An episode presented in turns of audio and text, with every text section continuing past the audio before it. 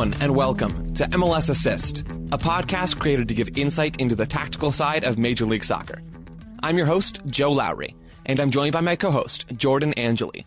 Jordan, we have American soccer back. Oh my gosh. Yes. NWSL started. MLS is about to start. Let's go. I spent a good chunk of my, what was it? Was it Saturday? It was Saturday. Saturday. The days mm-hmm. do run together, but I spent a good chunk of my Saturday on the couch watching NWSL. I hope, I don't want to say that you did, but I hope you did the same because it was pretty fun. Yeah, I did, I watched both of the games. Uh, I thought it was as well, you know, very interesting to see.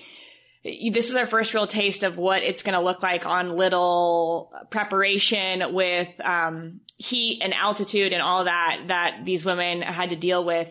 Um, I thought that there was there was a big difference between the first game of the day and the second game of the day, just as far as tactics go, and um, I kind of a, thought that was going to happen with North Carolina high pressing and um, finding a way to win there in the late stages of the game. But all in all, it was a good good day of soccer. it's taking it's taking everything I have not to turn this show away from what it's supposed to be and just talk about Rose Lavelle and Debinha. But we won't do that because Right? we we really could. good. we could, and maybe we'll do that another time. But Jordan, today our show is very specific predictions. We kind of did this already, right? This is a bit of a run back, but with a new tournament starting up, MLS is back. is coming July 8th.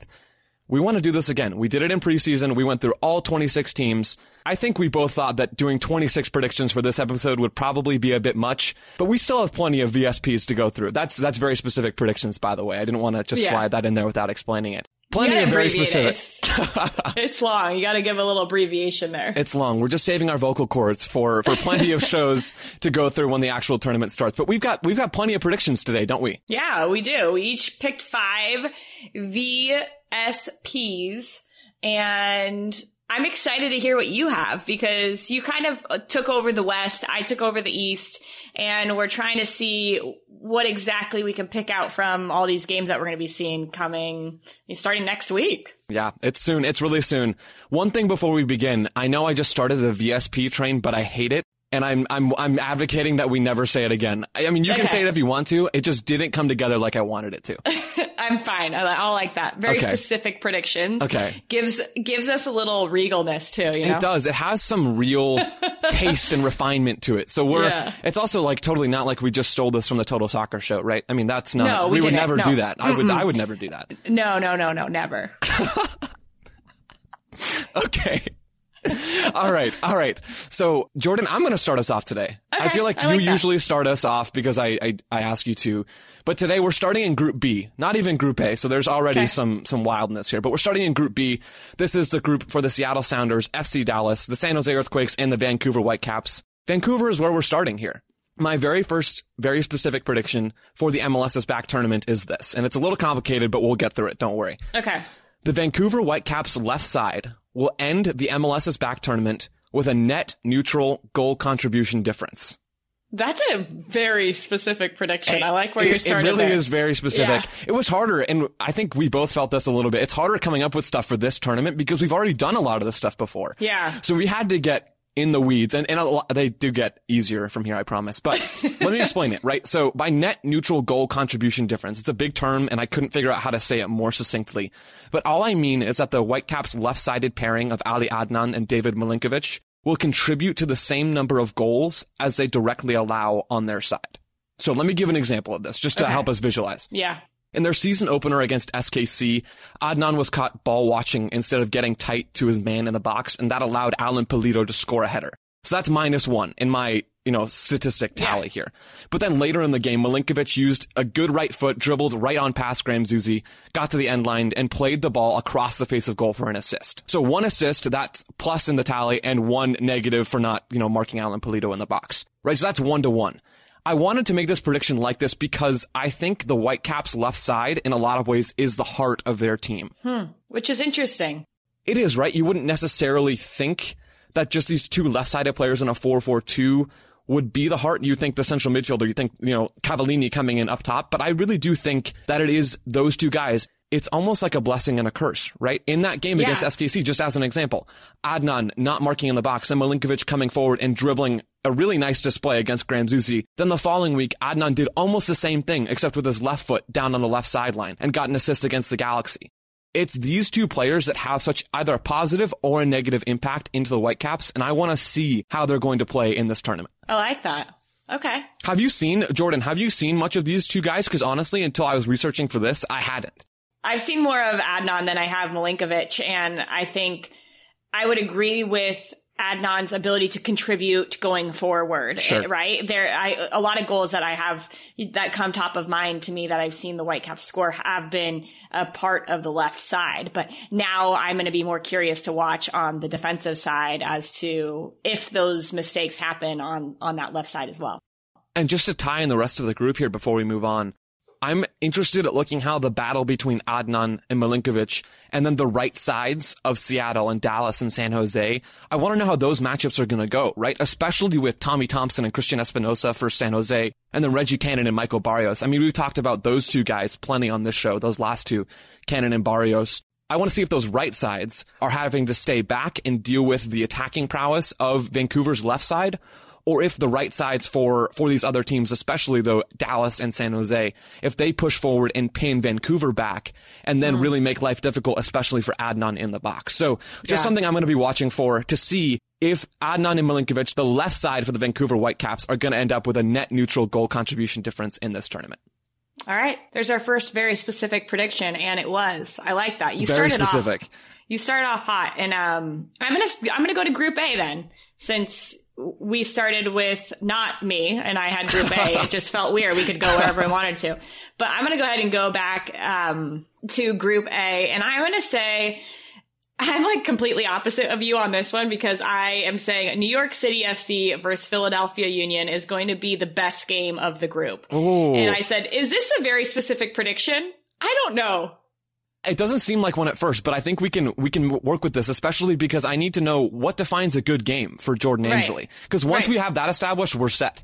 Okay, so I I said I, I don't know if this is very specific prediction, but I think it's worth talking about. So that's why I want to talk about it. I'm here for it. Um, Philly hasn't disappointed last year, this season. You know, they had that 3-3 thrill at LAFC early on in those couple games that we saw, um, early in this year. And then New York City FC, they didn't have the results that I think everybody was thinking that they were going to have in the first couple games. One, they got a red card early in their first match and that just set them off into, you know, a challenging situation for the next match as well. So I don't think we've seen at least this year, what we typically would see of New York City FC. When you're looking at this group, Group A, um, I think one way you can describe it is just wild, right? Like this is a wild group. There's six teams.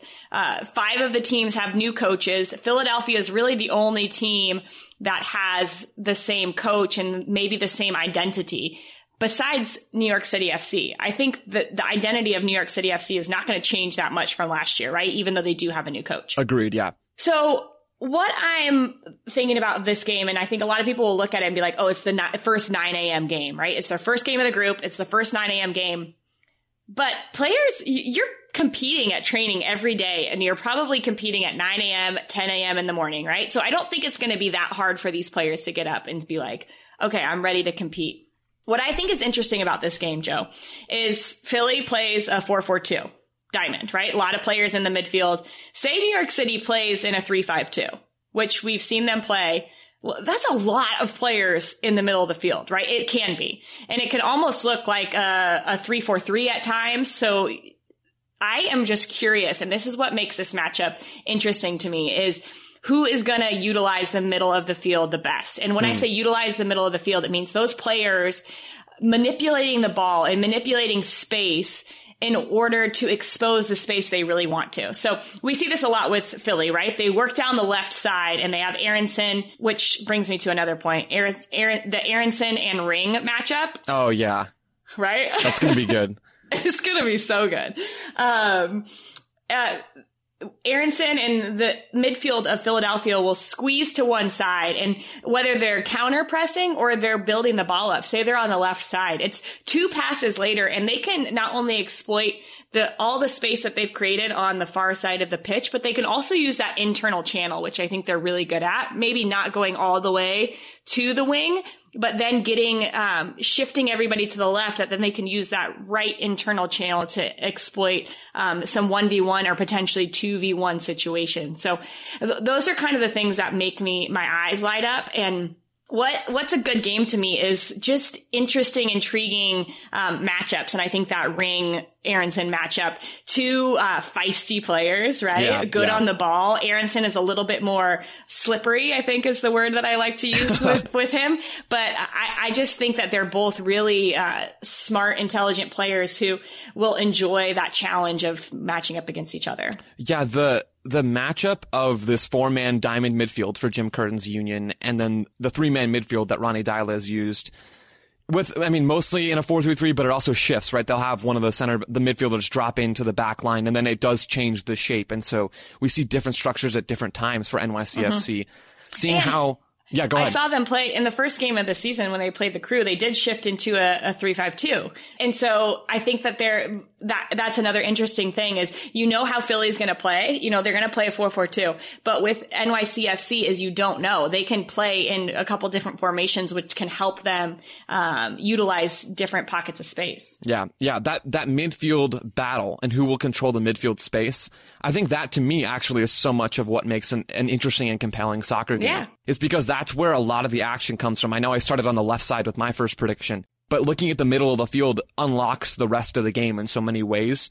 And so seeing which team will will control that space in this first 9 a.m. game, it's going to be fascinating to watch. So I love that you brought that to light here. Yeah, so that's my first very specific prediction. Okay, okay, so that and we'll game. figure it out. I mean, we actually won't know for a long time if that is the best play game of the group, but Right. um, yeah, we'll see. One thing, one thing that I should have said before we started these predictions, and this is on me. A little caveat here with these players is we we don't actually know for sure which players are going to be available because of potential positive COVID nineteen tests. So positive results and quarantines could affect lineup choices and rotations, mm. as well as you mm-hmm. know fitness and, and rotations. Anyway, they're going to be happening. So just to have that out there, we can't really predict that sort of thing. So I think we both sort of just approach this as if everyone would be available, and obviously knowing that there is a chance that some of these guys with positive tests may have to miss games or, or portions of the tournament with being quarantined and keeping everyone safe out there in Florida. So just Right. as an aside there. Okay, Jordan, we're moving on to prediction, very specific prediction number three. This one, I'm just going to keep going in sort of my order of groups. This one's from Group D, which is RSL, SKC, Colorado Rapids, and Minnesota United. And my prediction is this. American teenage goalkeeper David Ochoa will get his very first start for Real Salt Lake. Hmm, okay. So last Why? week, last week I said, I want the theme of this MLS's back tournament to be why not? Right? Like, why Oh. not? Why not, Jordan?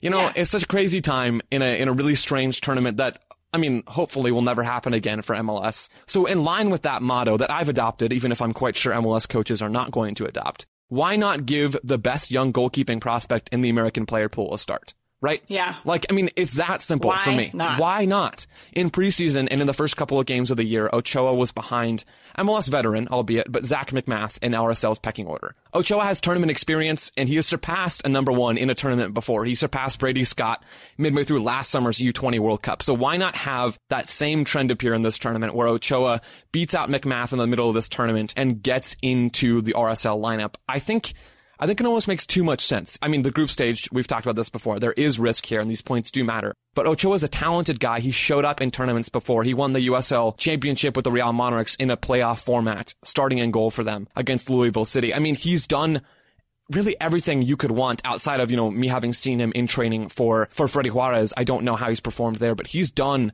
he's checked all the boxes leading up to this mm-hmm. moment. Mm-hmm. That's really interesting. And I think if you're going to give somebody a chance, you take away at least one of the elements that makes it difficult to be successful in a professional league, which is the crowd. Hmm. It's hard. It's hard to play.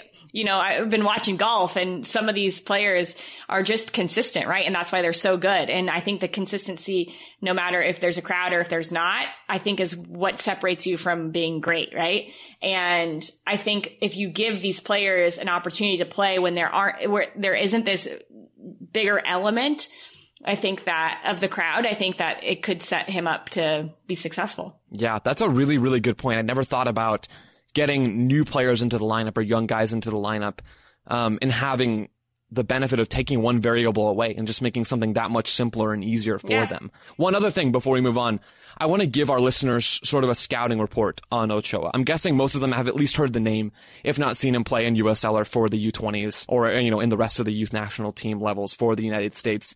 He's got great reflexes, really good range, not only to get up to protect the top part of the goal, but even at six foot three, he can get down to the ground. And that's one of the most impressive things about his game to me. He is able to get low and, and palm shots away on the floor as well. He's got a really strong right foot. He's confident. He thrives off of like just getting, not necessarily getting in people's heads, but you're not going to get in his head at the very least. He is, he's confident even for a young guy. And he's a modern goalkeeper, really. All of those things together.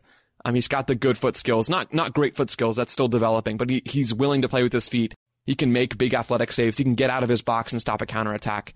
Why shouldn't he be able to work his way into Freddy Juarez's lineup, at least for one game? So that's my prediction. It's going to happen. David Ochoa. You can write it down. I I kind of feel like Ochoa should like just clip that hype reel you just made for him and just listen to that to remember like I am good at this. I am good at that. Like He'll be confident all the time. That's right.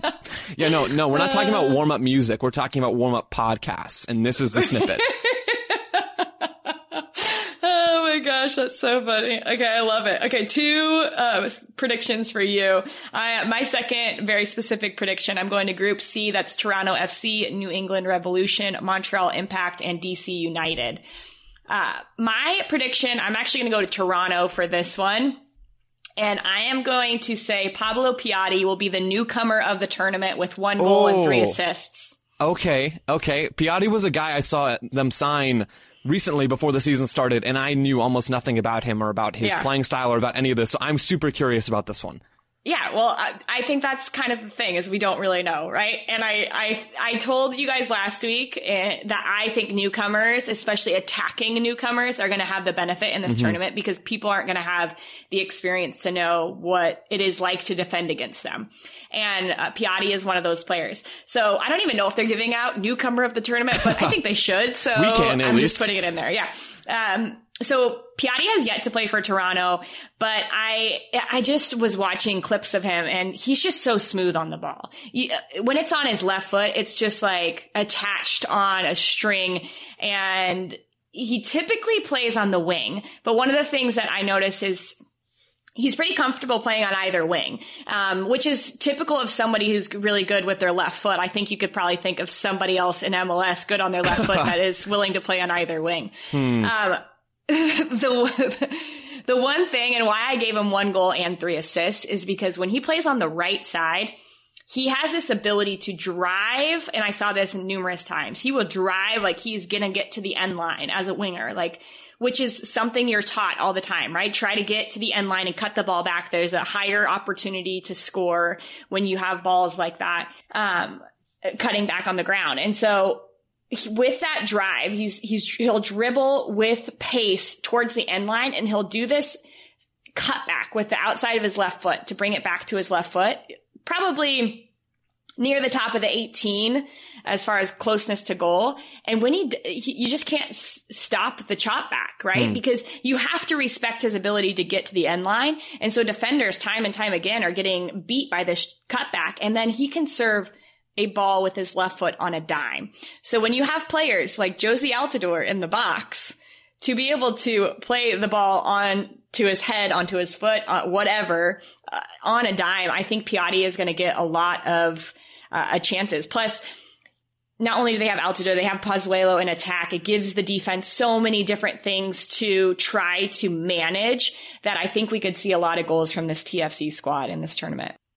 Okay, I love this. I love, first of all, just how specific you are with the, the numbers, right? The prediction Right. here. One goal and three assists. Um, I also just appreciate the scouting report on this guy because to me, Jordan, almost all I had seen about Piatti was number one, he has the same name as Ignacio Piatti. So it was a little I know, which is confusing there. confusing. Toronto and, Mo- and Montreal, right? and they're in the same group. And yeah, same group. But aside from those things, all I had seen about Piatti was that he's injury prone.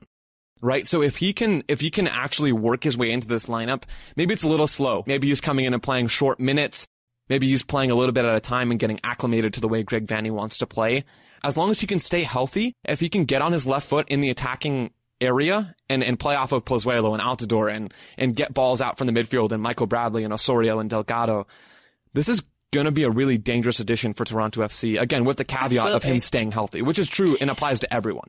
Yeah. Well, the, the thing is, and I haven't read anything if he's healthy or not right now, right? So I'm I'm operating on the idea that this last few months is he's gotten healthy and he's able to contribute, and um, I think the the thing that he can add with the rules of this tournament is there's five subs. Yeah, he really needs to contribute for 45 minutes. If you start him and he just goes at, like Toronto goes after a team, I think that you can really set the tone at the start of a game and, um, or use him in the second half, whatever it may, whatever it may be. Like you have five subs to work with, and that's a lot of players, especially when you're talking about attacking, attacking minded, um, players, which Toronto has a lot of. Mm-hmm. They can sub and have quality players coming off the bench to c- try to contribute to the team.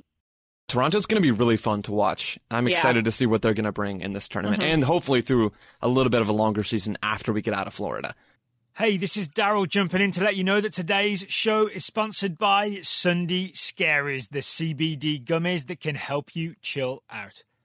And it's good timing because Sunday Scaries just sent me a shipment. It's one of the perks of podcast advertising is sometimes you get some product. So we're going to look in the bag. All right in the Sunday Scaries bag, we've got ticker tape, very festive, a postcard with Will Ferrell's character from Zoolander on it. He's holding a little dog. All right. We got some gummies. We got the Sunday Scaries gummies, gummies for chilling. And, oh, this is new. This is new. We've got the tincture. I assume, yeah, it's a dropper. You can just drop the CBD on your tongue with Sunday Scaries tincture. There's also the YOLO shot in there. That's CBD plus caffeine, energy without jitters, is what it promises on the bottle. I think that little audio unboxing um, is a good representation of the range of products that Sunday Scaries offers. You can get your CBD in gummy form, in YOLO shot form, or in tincture form. If you would like to get 25% off your first order with Sunday Scaries, use the code SOCCER at sundayscaries.com. That's 25% off your first order at sundayscaries.com and enter the code SOCCER where it asks for a coupon on the checkout page. Find out what product might be best for you. For me, I think it's the gummies. No, it's the tincture. Do you know what? It's the tincture. Just drop it straight on. Um, go to sundayscaries.com and use the code SOCCER. Okay, let's get back to Joe and Jordan. All right, so next up for me, my third prediction, our fifth prediction overall. We're in Group F, LAFC, the Los Angeles Galaxy, Houston Dynamo, and the Portland Timbers.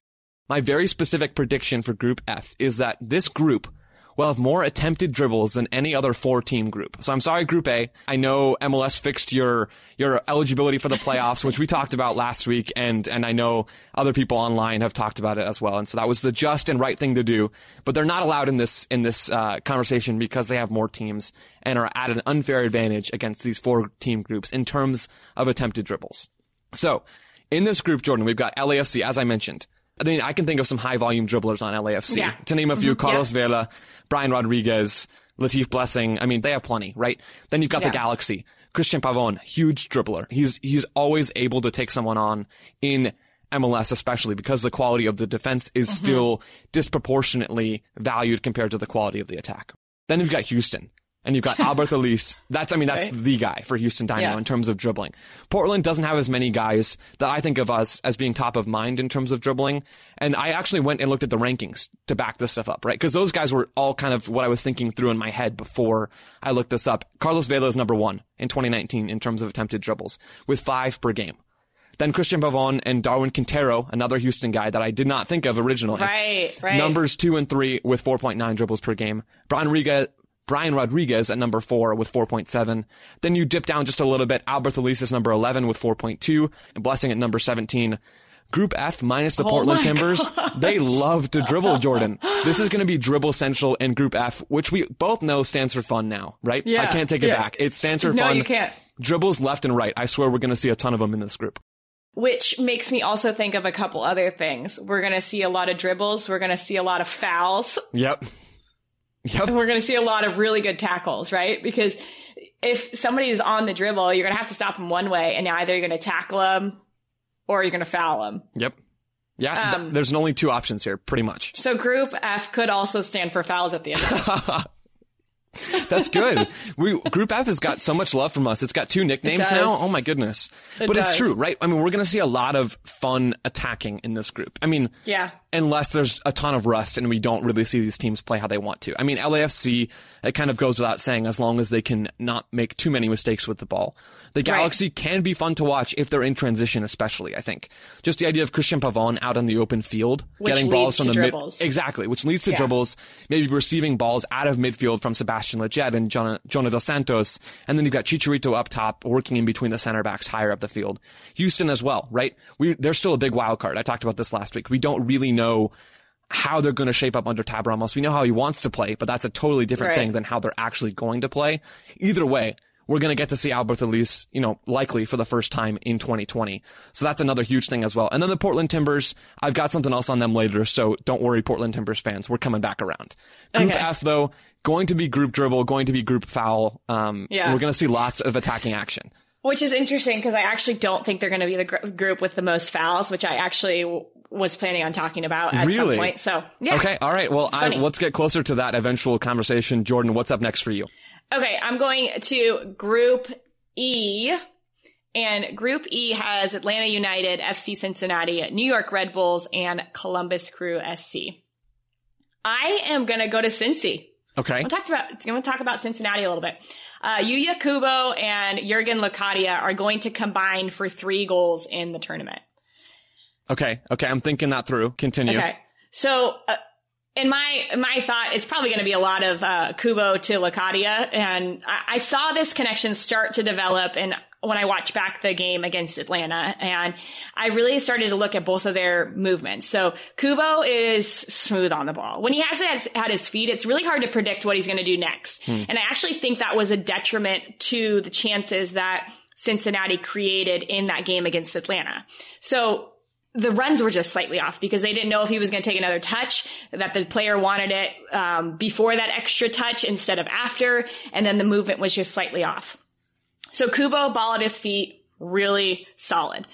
Locadia is a smart player, right? I, I like his work off the ball, which I thought, uh, which I saw a lot of against Atlanta in that game in March. So he has runs off the ball that make defenders respect the space that he's trying to uh, um, get into. Right. So his intense um, effort to try to break the back line. So as Cincinnati builds the ball up, he will run with pace to try to ba- break the back line and try to say, okay, play me through. If you, if you guys don't respect this run, then I'm going to get, break the back line and I'm going to get the ball in behind, right? But what that does is it softens up the defense and then he quickly on a dime can just pivot and switch the way his run is and, and receive the ball at his feet. And he's good on the dribble facing the goal, right? We've seen him score some goals. If you watch any highlights of him, he's, he's good, um, shooting from distance. So I think the combination of these two things, of Kubo, of Locadia, with the ball at their feet, um, with their knowledge of each other that they've developed over the last few months, even just watching back that game, right? And being able to see the movements of the other player and how Kubo has the ball at his feet. I think they learned a lot from that. And then I'm sure that this is only developing even more as they've been training with, uh, as a team for the last, um, few weeks now. So I think these two are going to combine and uh, potentially shock a few, a few teams. all I'm thinking about as you're going through that is I really hope that Yuya Kubo and Jurgen Locadia were roommates in this, in all of this craziness, right? I mean, yeah, there are plenty of other ways to develop chemistry, but I just feel like that would be such a perfect situation for FC Cincinnati. Maybe their front office, you know, pigeonhole them into a room together, into an apartment or whatever it is, for them to share the same space, right? Right. Just because it seems to me that FC Cincinnati's attacking hopes rely a lot on those two guys, right? Yeah. That's kind of what you just walked us through. If these two players can combine and figure out each other's attacking tendencies, which takes time in a lot of ways, it takes understanding, it takes film, it takes all of these things. If they can do that, FC Cincinnati is going to have a dangerous attacking group. It's that Right. simple. I mean, that's not going to solve all their problems. Their def- their midfield, especially with Medunjanin and now, who brings a ton of attacking benefit, but defensively is is not much help. Um, he leaves them a lot like Swiss cheese a lot of the time. setting the defensive issues aside, if these two guys, these two attacking playmakers that they just brought in this season, can get on the same page and actually have an understanding of when to combine, when to have Locadia running through the back line, all the things that you detailed for us, Jordan. Mm-hmm. If they can do that, this team's going to be hard to stop in the attack. And that's not something that we've said about FC Cincinnati so far in MLS. Well, and I think too, people look at Group E and everybody's eyes are going to go to Atlanta, right? And say that they're the favorite to get out of this group. And I think one of the benefits that Cincinnati has is they've played against Atlanta already this season. So yeah. you've matched up against them. I would say there were moments where Cincinnati was successful in breaking Atlanta Absolutely. down. So they gained confidence in that. And I think that that's what you need is just like, we can do it. Like we can beat them. It's just yeah. another team. So I think that they have that on their side as well. Um, and that's one of their their matches. So think if they if they score two goals that in that game, that's that's two of the three that I said they'll combine for. Absolutely. Okay, so three three goal contributions, um, three goals combined for these two players yeah. for FC Cincinnati. All right, I'm moving us forward. We are on to my fourth prediction. We're back in Group D. RSL, okay. SKC, Colorado, and Minnesota United, mm-hmm. as I said a few minutes ago. Younes Namli and Gadi Kinda will have at least five 1v1 battles when the Colorado Rapids and Sporting Kansas City play on Friday, July 17th. Ooh, you think? I'm interested because I feel like um, Kinda is a little bit higher up on the field, but I don't know. You're right. So that that is one thing that I wanted to bring to light here is Gadi Kinda played a much bigger role in high pressing in their first two games of the season for SKC for Peter Vermes okay. than he did playing deeper in midfield. But there are a couple ways that I see these 1v1 battles developing. First of all, okay. let's set the scene, right? Namli is the playmaker for Robin Fraser's Colorado Rapids. We both yes. love him. Like, I think I might like him a little too much in terms of how he plays. He's so good. He's so good. He sits. Some, is that a poster on on your wall behind you? It might be. it might be. um, you weren't supposed to see that, Jordan. No. But I mean, he's so silky smooth on the ball. He's just, I mean, he is one of the best players in Major League Soccer, right? I, I absolutely love his game. I love that the Rapids could bring him in. He sits a lot of times, he starts plays at the top of the midfield in their 4-2-3-1 or as one of the advanced central midfielders in a 4-3-3. Because I'm honestly not sure what shape the Rapids possess the ball in. And that's fine. We can talk about that another time. But because he's often causing havoc up higher up the field, that's a matchup that he has to deal with, that SKC are going to have to deal with, right? Mm-hmm. You pair that attacking midfielder with the central defensive midfielder. That's right. Ilie. Um, right. Ilie brings a lot to the table, but he's a little bit like Medunjanin that I just talked about uh, in that he, he's not the fastest guy defensively, right? His positioning is good and he can get into someone if he's close to them, but there's no way he can deal with Namli in the open field.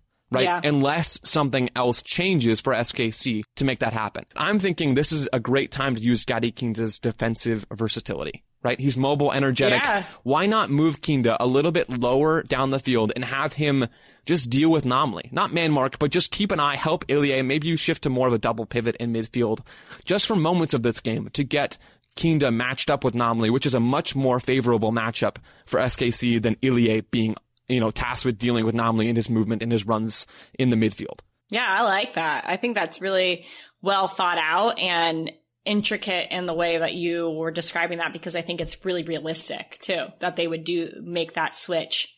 And I really, I, I think those are two of the players that I'm most excited about their entrance into MLS. Is yeah. when I watched Kinda play in the first couple games, I was like, he's good. Whoa. He's good, right? Whoa. I mean, I saw him in preseason um, for yeah. SKC down here in Tucson, and he, I knew nothing about him at the time. I knew his name and that was about it. And he really stood out in preseason, which yeah. is not, you know, the end all and be all, but then he brought that into the first two weeks of MLS as well. And mm-hmm. I know I cut you off before you could get to Namli, but it's the same situation. Really talented guy, really great addition for the league, just like Kinda. Yeah. Yeah. No, that's a good, I like that prediction.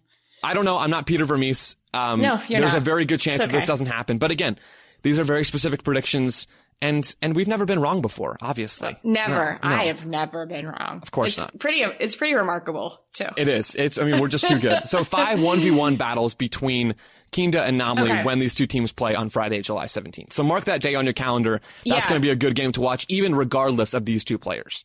I think we should, for our, we should definitely talk about that at some point too, if that happens, because I think that's something that um, just that tactics is going to be interesting for us to chat about. It, I mean, yeah, I, I, I teased out this conversation like of these two teams last week because I kind of skipped mm-hmm. over them when we were analyzing Group D in our MLS assist MLS's back tournament ex- extravaganza. There it is. Right. Um, yeah. because I just knew I was going to want to talk about it this week and I still want to talk about it more, but maybe this isn't the time or the place because these two teams, man, these are these are fun teams to watch, and their coaches are doing great things for these right. squads. So yeah, big fan of how these teams are progressing, and I'm excited to see them play. Yeah.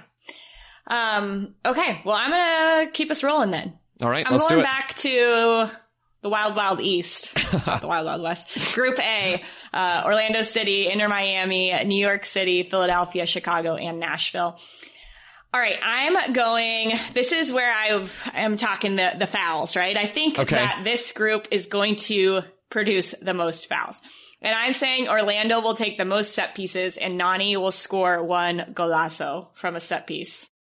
I respect how you kind of took advantage of Group A's largeness to have them have the most fouls, right? Because they are an advantage because there are okay, going to be more games. Do, we'll ask American Soccer Analysis to make sure that everything is the right, the right um, percentages, right? Yeah, we'll have them do some long division for us and divide this yeah. by six. I think that's perfect. Um, okay. Okay. Why? But this why, is Jordan? why. This yeah. is why I think. Um, not only will they have the most fouls in that group, but why why Orlando will have the most set pieces. Uh, first with fouls. I said it before. Six teams, five new coaches, two expansion teams. When teams aren't cohesive, they give up mm. defensive mistakes. And defensive mistakes lead to fouls and typically lead to fouls in situations around the box, right? Where there's little moments of lapse mentally and you have to make a decision. And a lot of the times that decision ends up being, um, a poor one that leads to a free kick. Yeah, so I yeah. think Group A will be giving up a lot of the, those opportunities with the groups in that I've already talked about Inter Miami FC and um, the wildness I think that their their backline could mm-hmm. have with yeah good good gracious they could have all the fouls in this group on their own with Figal and LGP kind of doing whatever they want. Well, my, my other prediction that I was flirting with is that Inter Miami would get a red card in the back line in the first game against. Oh, Orlando. that would have been good, but it fits under this umbrella too. It game, does. Yeah, I think that first game there could be a red card in in Miami's. Um, just it's a lot to handle, right? Yeah. And one of the things I think um, that Orlando has is they have these attacking players who can get at you with a little bit of like they're feisty, right? Orlando's feisty. They've got Mueller, Dwyer, Akindele, Pereyra, Nani, and then even Ruan, who gets into dangerous positions mm-hmm. on the the flank. He likes to get up and attack. So when you have those players, um, that get after you. Um, Dom Dwyer draws a lot of fouls. Nani, I think he's one of the best, maybe um, that we've seen over the years, right? Drawing fouls yeah. time and time again. So this is a team who is good at drawing fouls. And then, okay, how many times have we seen Nani hit a free kick to perfection and celebrate with his flip, right? Like, a lot of times. Too many, too many times to count. So that's my prediction that, um, Orlando is going to get the most set pieces and Nani is going to score one golazo from that set piece. Chris Mueller is very much a downhill sort of vertical threat, direct guy, either foul me or I'm going to foul you or I'm going to run right by you and score a goal. Nani's finesse on the ball and his, his ability to separate a little bit with his first couple steps, even if he doesn't have the, the end line speed still. And the rest of those guys you mentioned, Dom Dwyer especially. That's a mm-hmm. great, great point. I think that's kind of Dom Dwyer's brand in a lot of oh, ways, oh, yeah. is just being a pain to deal with. So why not have these things all in one team? That's Oscar Pareja. Yeah, he just like scratches at you, right? He's so good, but I think one of the the things that also separates Dom Dwyer is his ability to play the mental game. Yeah. Yeah. Great, f- fantastic player, but also mentally he just is on a different I I think there's times where he's just like you don't want to play against him because you just know that he's going to test you. I was literally just thinking that actually before you even said you don't want to play against him. I was thinking about if I was a center back in MLS, I would, I just, I don't want to deal with Dom Dwyer, right? There are forwards that I'm probably more afraid of in terms of their abilities, right? I mean, I might be more afraid of Mauro Manotas or Aber or, you know, any number of other guys. But Dom Dwyer, man, you like, you get up and you're playing Orlando City and it's like, ah, I gotta, I gotta go defend Dom Dwyer for 90 minutes and that's not gonna be fun for either of us, you know? Right. I don't know. Right. I think that's a big asset for Orlando City though. I really do. Yeah. Okay, fouls, free kicks, and a Nani goal. I'm here Yeah. for it. All right. So my my final very specific prediction for our MLS is back preview episode, I suppose, is we're back in Group F. Um, this is a group I talked about a little bit before as being the attacking group with lots of dribbles coming in. So we've got LAFC, the Los Angeles Galaxy, Houston Dynamo, and the Portland Timbers. And the Timbers are the one team I didn't mention before, but I'm still going to touch on one of their attackers with this prediction. So here we go. Okay. My very specific prediction is that Jeremy Ebobisse will have more expected goals and expected assists per minute than any other player in this tournament. Hmm. Okay, so let's Okay. dive in. Let's dive Yeah. in.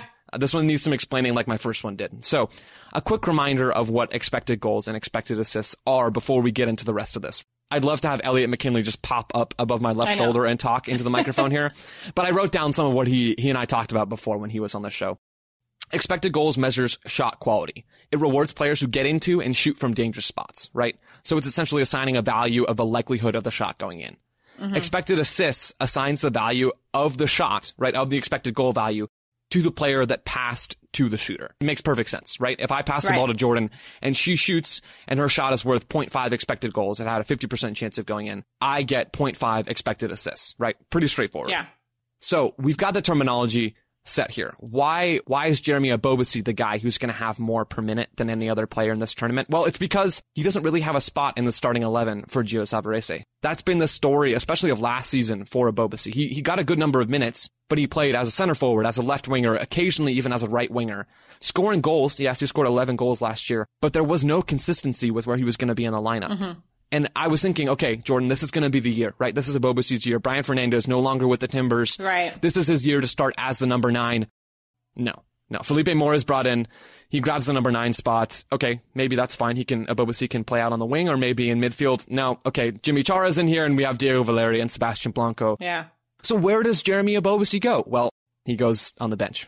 He's a perfect impact sub, though, right? I mean, if we've got to find a spot for Ebobisse that's not in the starting lineup, why not have him be that electric player off the bench? He's not the fastest guy. He's not the most skilled guy, but he's good at so many different things. Finding space, Yeah. moving.